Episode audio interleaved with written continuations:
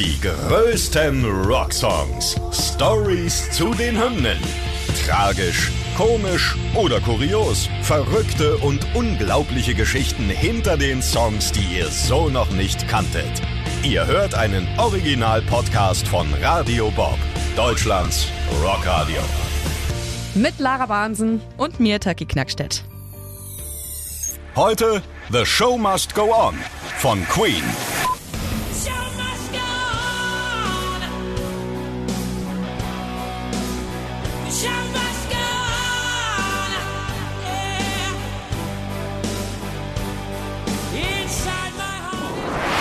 Wenn dieser Song keine Rockhymne ist, dann weiß ich auch nicht. Ne? Also, Ja.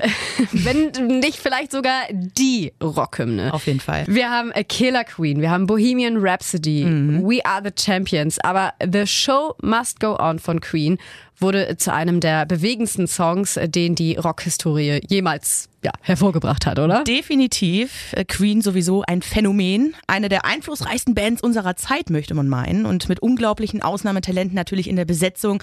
John Deacon, Roger Taylor, Brian May und natürlich Freddie Mercury. Ne? Ja, eine Legende. Und äh, der einzigartige Werdegang von Freddie spielt in diesem Song eine wirklich große, eine entscheidende und vor allem auch eine letzte Rolle, muss man sagen. ja. Ähm, ja, man kann äh, fast sagen, die Musikwelt wurde mit der Hymne einmal auf links gedreht. Ja, safe. Aber wir schauen jetzt erstmal auf die Anfänge von The Show Must Go On, wie alles begann und so weiter und wieso dieser Song Freddie vor allem unsterblich machte. Ja, The Show Must Go On wurde im Oktober 91 als Single aus dem Album Innuendo rausgebracht. Innuendo war das äh, 14. Studioalbum und tatsächlich auch das letzte mit Freddie, wel- das veröffentlicht wurde. Der Song hat in den deutschen Charts Platz 7 erreicht und äh, sich da auch 22 Wochen in den Charts gehalten. In Großbritannien hat er es äh, tatsächlich nur auf Platz 16 geschafft.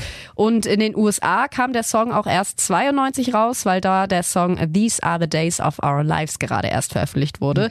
Die Single war dann die letzte Veröffentlichung von Queen, bevor Freddie am 24. November 91 gestorben ist. Ne? Und zu diesem Zeitpunkt wusste die Öffentlichkeit noch nichts von Freddys Erkrankung an HIV. Es wurde von der Presse ja eher nur vermutet. Ne? Selbst enge Freunde wie sein Bandkollege Brian May ließ er lange, lange im Unklaren, dass er an AIDS erkrankt war.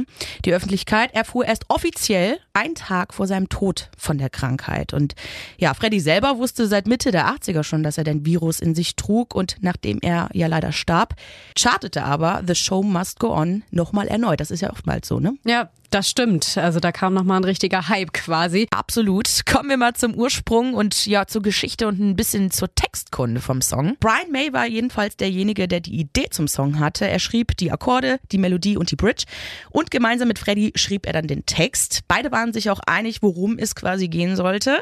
Die Gefühlswelt von Freddie vor seinem bevorstehenden Tod aufzugreifen. Es gab tatsächlich auch bereits 89 eine Scheibe von äh, Queen The Miracle mit dem Titel Was It All Worth? Also war es das alles wert? Für Fans gab es da quasi einen deutlichen Hinweis zu Freddie Mercurys Gesundheitszustand. Doch erst mit The Show Must Go On rüttelte nach seinem Tod im November 91 dann viele wach und wurde so zu der Hymne, die bis heute unglaublich monumental ist. Ja, auf jeden Fall. Äh, Nachdem der Song dann geschrieben war, hatte Brian May ja so ein zwiespältiges Gefühl. Er hat mal gesagt, manchmal hast du ja diese Gedanken im Nachhinein, na, ob das gut war, was ich da gemacht habe. Das Lied passte damals aber einfach. Als wir an dem Song arbeiteten, hatte ich zeitweise ein mulmiges Gefühl, weil eben dieser Titel so wichtig war. Es steckte nicht nur viel Arbeit drin. Ich wollte eine Geschichte für Freddie schreiben, allerdings ohne ihn vorher um Erlaubnis gefragt zu haben. Das war schon eine ja, delikate Angelegenheit, doch dann sang er diesen Titel mit einer so ungeheuren Intensität, von der ich vorher niemals gewagt hätte zu träumen. Ja, das glaube ich. Ja, das hat Brian May dazu gesagt. Tatsächlich war es aber Brian, der äh, zuerst den Song eingesungen hat, weil Ja. die Band äh, befürchtete, dass Freddie keine Kraft mehr hatte zum Singen. Brian Mays Stimmumfang hat aber leider nicht gereicht, um den Song so klingen zu lassen, was er eigentlich aussagen Ja, sollte. ja, ja. Und äh, natürlich dann auch, um äh, Freddie gerecht zu werden. Er musste den Song sogar teilweise in Kopfstimme singen, weil die Bruststimme einfach nicht für den Song ausgereicht hatte. Kann man aber einfach nicht ersetzen, glaube ich. Nee, ne? es ging dann auch nicht. Und äh, Freddy, wer nicht Freddy, Ja. er hat einfach daraufhin erstmal eine ordentliche Menge Wodka in einem Zug getrunken, die Flasche energisch abgestellt mit den Worten I'll fucking do it, darling. So. Ja, und dann äh, schleppte er sich quasi hinters Mikro und hat den Song komplett eingesungen, obwohl er zu diesem Zeitpunkt tatsächlich fast keine Kraft mehr hatte. Aber Krass, es ey. ist halt Freddy einfach ein Rockstar durch und durch gewesen. Auf jeden ne? Fall. Brian May hat da auch mal was zugesagt, glaube ich. Hören wir uns mal an. So I don't know if it's possible to do it full voice, you know, but obviously that would be great. And he went, oh, for God's sake, you know. And he said, roll the tape, a couple of vodkas, and he went for that line, um, which is outstanding, you know, to, for him to reach those notes. Um, he's reaching heights he's never done before. He's, just finding the energy from somewhere. And the voice on the show must go on is incredible. Uh, I've never heard anybody sing like that in my whole life. Ja, Wahnsinn, oder? Ich kann es mir auch wirklich nur so vorstellen.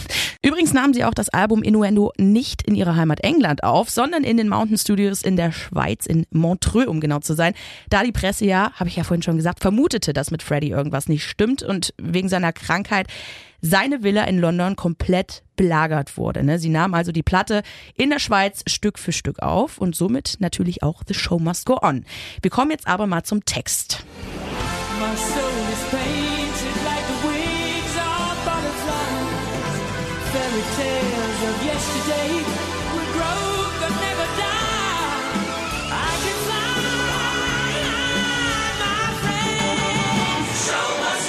my soul is painted like the wings of butterflies. Fairy tales of yesterday will grow but never die. I can fly, my friends. The show must go on.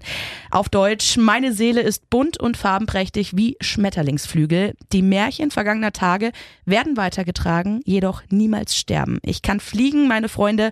Die Show muss weitergehen. Also, eine Textzeile, Wahnsinn. Also, Kriegt man auf jeden Fall Gänsehaut, wenn man halt irgendwie die Geschichte, da, also den Hintergrund irgendwie kennt. auf jeden Fall. Das äh, Musikvideo zum Song ist äh, übrigens ein Zusammenschnitt aus verschiedenen anderen Musikvideos der Band von 81 bis 91. Queen haben äh, wegen des schlechten Gesundheitszustandes von Freddie kein neues Videomaterial aufgenommen. Es gibt nur einen kleinen Ausschnitt am Ende des Videos.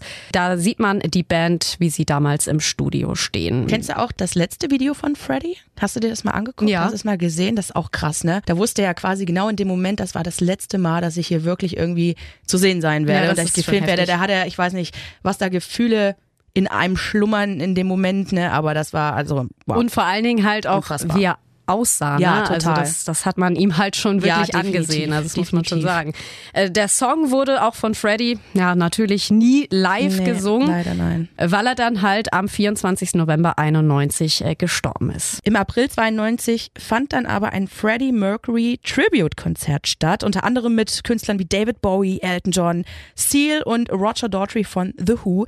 Es wurden insgesamt damals 3,5 Millionen Dollar dann für den Kampf gegen die Krankheit HIV eingenommen. Und der Guns N' Roses Gitarrist Slash, der sprach damals aus, was viele dachten. Er hat mal gesagt, die Tragödie um Freddie hat uns alle verändert, Musiker und Publikum. Vorher wurde im Rock'n'Roll die AIDS-Problematik verdrängt und jetzt hat sie uns alle zusammengebracht. Ne? Und damals war auch Queen ja sowas von erfolgreich, dass die Band auch tonnenweise Fanpost bekam, die aber fälschlicherweise im Buckingham Palace bei Queen Elizabeth II. landete Die Queen nahm es damals mit Humor. und ließ die Post dann an die richtige Adresse weiterschicken. Also man, man kann wirklich sagen, so random Facts und so von Queen, die gibt's alle Male, aber Diese Rockhymne, die ist wirklich für die Ewigkeit. Absolut.